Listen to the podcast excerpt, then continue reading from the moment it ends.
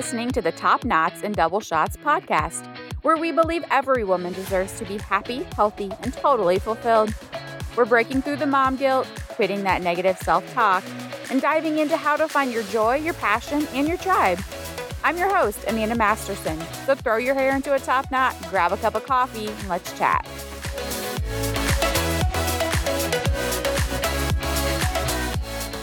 Hello and welcome back to the podcast, guys. It's Amanda. I am your podcast host and mompreneur coach. And so today I'm going to talk to you about quitting. And tell me, be honest, what did you think about the title, right? We're going to normalize quitting and even celebrate it. Like, am I crazy? Have I lost my mind? Because here's the thing I know you were probably taught not to quit, right? Like winners never quit, quitters never win. But today, I want to talk to you about how that advice is completely wrong. Okay? Because the truth is, if you don't learn to quit and quit often, then you are probably going to find that you never reach your goals and dreams in life.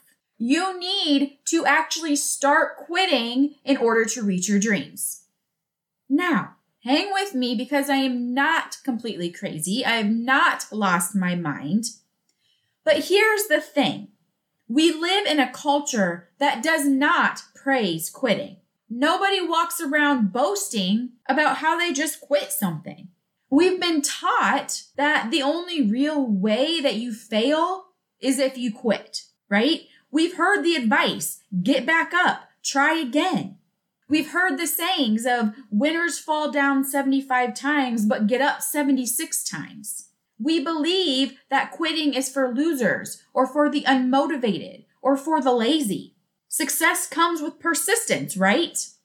Well, today we are going to talk about how that advice and those beliefs are actually not serving you and your business and your life because strategic quitting is actually the secret to success. Reactive quitting, right? And that's when we quit when it's painful or when it's just too hard to stick it out. So reactive quitting and serial quitting, that's what all of that good natured advice was actually talking about. Those are the times where you shouldn't quit. So then the question becomes, how do we know what to quit and when to actually quit it. How do we learn to quit the wrong stuff in our lives while we stick with the right things? And I want you to get really, really honest with yourself for just a minute. What is the last thing that you thought about quitting? Now, I work primarily with mompreneurs in the network marketing space. And for them, the question that I ask is Have you thought about quitting your business? And I know many of you have. You have had some of these thoughts that I'm going to share run through your mind at least once, if not multiple times. So here are the thoughts, right? This isn't nearly as profitable as I thought it was going to be when I started. Or maybe you've thought something like, this is actually way more work than I ever anticipated. Or maybe you just feel stuck. Maybe you feel like you're not growing, you're not getting anywhere. Maybe you feel like this isn't the job for you because you really hate feeling salesy or spammy. Have you ever had the thought cross your mind like everyone else seems like this just comes so naturally to them? Why am I even bothering? Sometimes you wonder if I stick this out, is this ever going to amount to the time freedom, the financial freedom that I'm chasing? Or am I just allowing this business to steal my time and steal my memories and steal my sanity? Or maybe we have had thoughts around, I want to quit, but if I do, I'll be letting down all of my customers and all of my team members. Or maybe you're just afraid of having other people laugh at you. These thoughts, they are all very common thoughts along any journey of an entrepreneur. Yet we feel so isolated when we think them. We feel so isolated, in fact, that we often don't even allow them to escape our lips. We keep them stuck in our heads. because we feel like we are betraying our dreams, maybe betraying others. And so the question is again, should you quit? What should you quit? When should you quit? And let me tell you, I started off my entrepreneur journey in the online health coaching space. And along the way, I felt all of those feelings. I had all of those thoughts. And now for me, I was blessed to have an amazing upline. And so it was pretty easy for me to get the coaching that I needed to be able to overcome these thoughts. But then I evolved. And one decision, one path led me to another. And I ended up in a life coach certification program, right? And then I went on to get my master life coach certification. And that's when I found myself at a crossroads. I was ready to start my own coaching business. Yet I was so scared to quit my health coaching business. Could I do both? All of those thoughts that I just shared kept playing over and over and over again in my head. Because here's the thing I have been raised to never quit. Even when I was in college, I found myself in a major that honestly I hated. And I remember talking to my dad, and he said this You started this, and you're going to finish it, Amanda.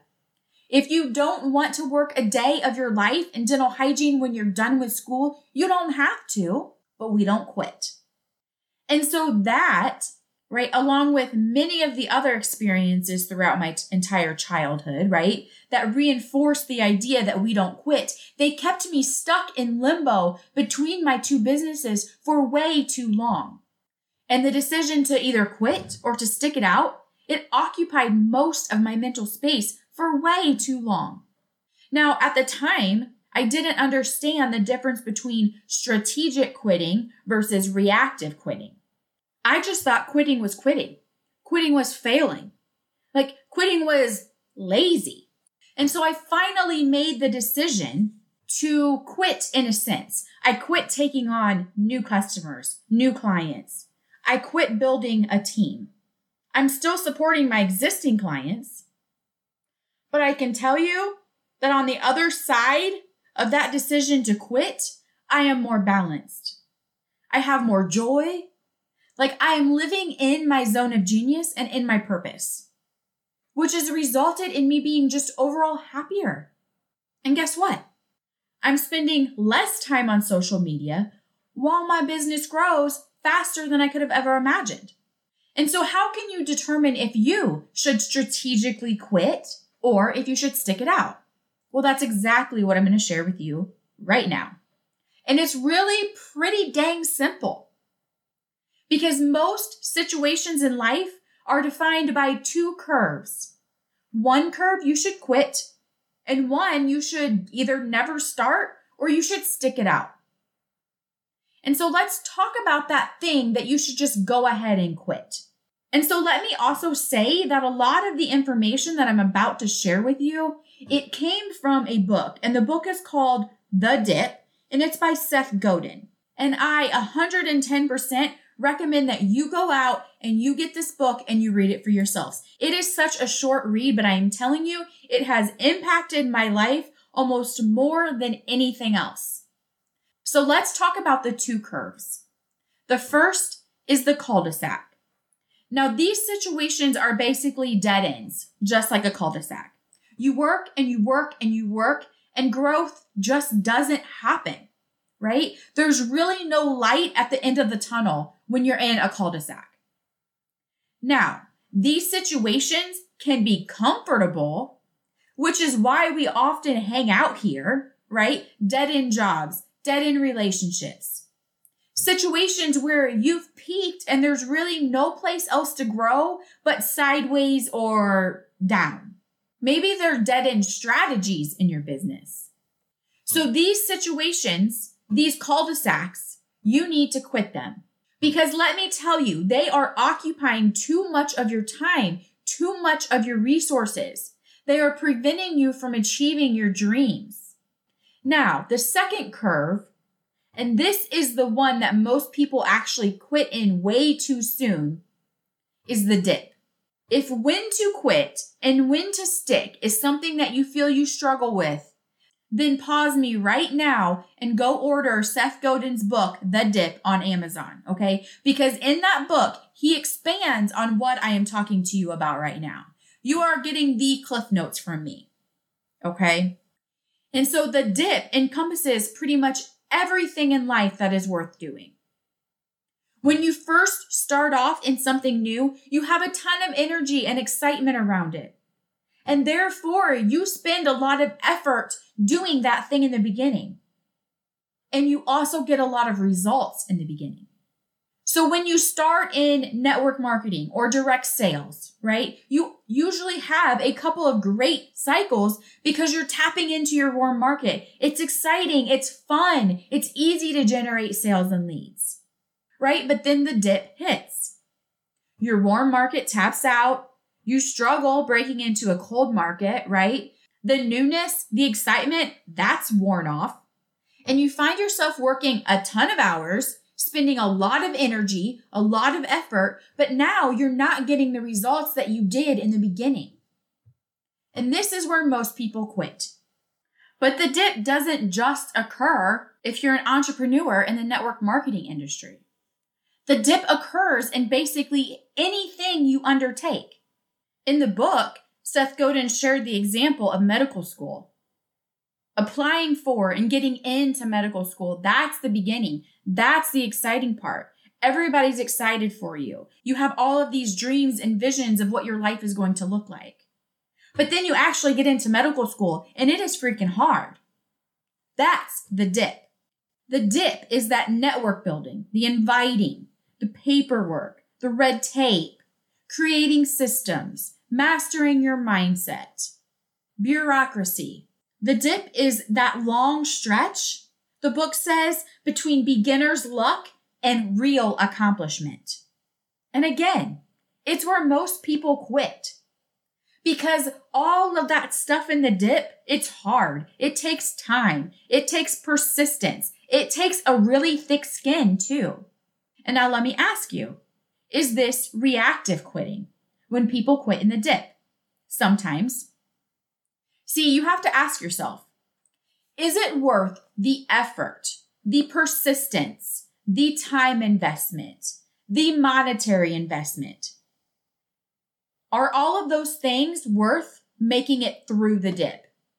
Because let me tell you, on the other side of the dip, that is where the magic happens. But most people who quit do so in the dip because it's too hard, and that is reactive quitting. Very few people lean into the dip, push harder through the dip, change the rules of the game in the middle of the dip. Very few people get out of the box and try new things until something clicks, until something pushes you up that steep incline to success. Now, the only other option outside of pushing through and making it through the dip or quitting, the only other option is to live in the bottom of the dip settling for mediocrity, settling for constant overwhelm, for misalignment in your life. And that's the worst place to be. But let me tell you, here's the problem. The problem is most of us don't consider the dip when we embark on something new. We don't realize all of the work that it's going to take. We don't realize it's going to take investment of my time, investment of my resources, monetary investment, to make it through the dip requires almost all of those things almost all of the time. Most people also don't realize that to make it through the dip, you're going to have to quit the other things in your life that are stealing your time and your attention and your energy and your resources, stealing those things and preventing them from generating the power that you need to overcome the dip. So there are two steps to identifying whether or not you should quit. Because hanging out in mediocrity in the bottom of that dip, that's the worst thing that you can do. Question number one. Is this situation I'm contemplating quitting? And it does not matter the situation. Whatever situation you're looking at potentially quitting, ask yourself, is it a cul-de-sac or is it a dip? Now, if it's a cul-de-sac, you need to quit right now, like yesterday. Okay. Do not waste any more time or any more effort. But if it's a dip, now you have another couple of questions that you have to ask yourself.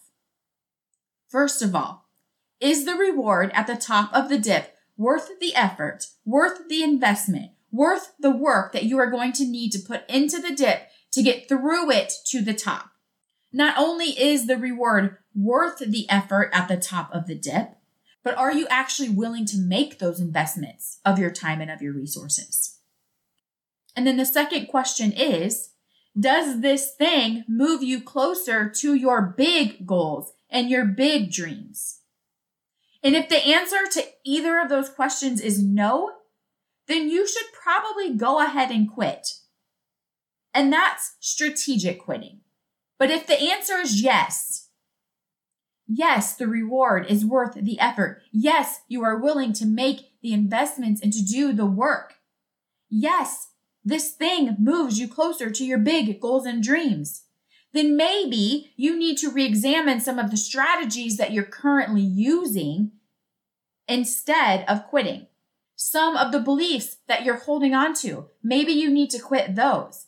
Maybe it's the negative self-talk. Maybe it's the self doubt. Maybe it's the people that you're surrounding yourself with. Maybe that's what you need to quit. Maybe those are the things that you need to quit, not your dream. Now, I want to make this very important point. And hear me when I say this, okay? Your dreams are allowed to evolve. And when they do, stop holding on to what you feel or think you should do or what you should want. Because when you focus on the shoulds in life, that is only going to keep you stuck and unfulfilled. And this is what I was doing when I was teetering in between whether or not I should quit my online health coaching to fully pursue my coaching business. Right? I was trying to stay true to what I felt like I should want, to the dreams that I once had. But my dreams had evolved. I, as a person, had evolved and recognizing that it's okay to evolve, that it's okay for your dreams to evolve too. Recognizing that is essential to understanding what you should quit and what you should stick to. Because when you quit the things that are wrong for you, you free up the energy that you need to truly chase your dreams and to step into your true potential. Quitting the situations, the people, the beliefs, the systems, and the strategies that aren't aligned with your big goals and your dreams, or that are revealing themselves as cul-de-sacs, when you quit those things, that actually unlocks the door to both success and fulfillment. So you can quit those things strategically, or you can keep on trekking through those dead end relationships, those dead end roads, those dead end strategies, that dead end job, all of which are keeping you stuck and keeping you living in a life of mediocrity. And so let me ask you this.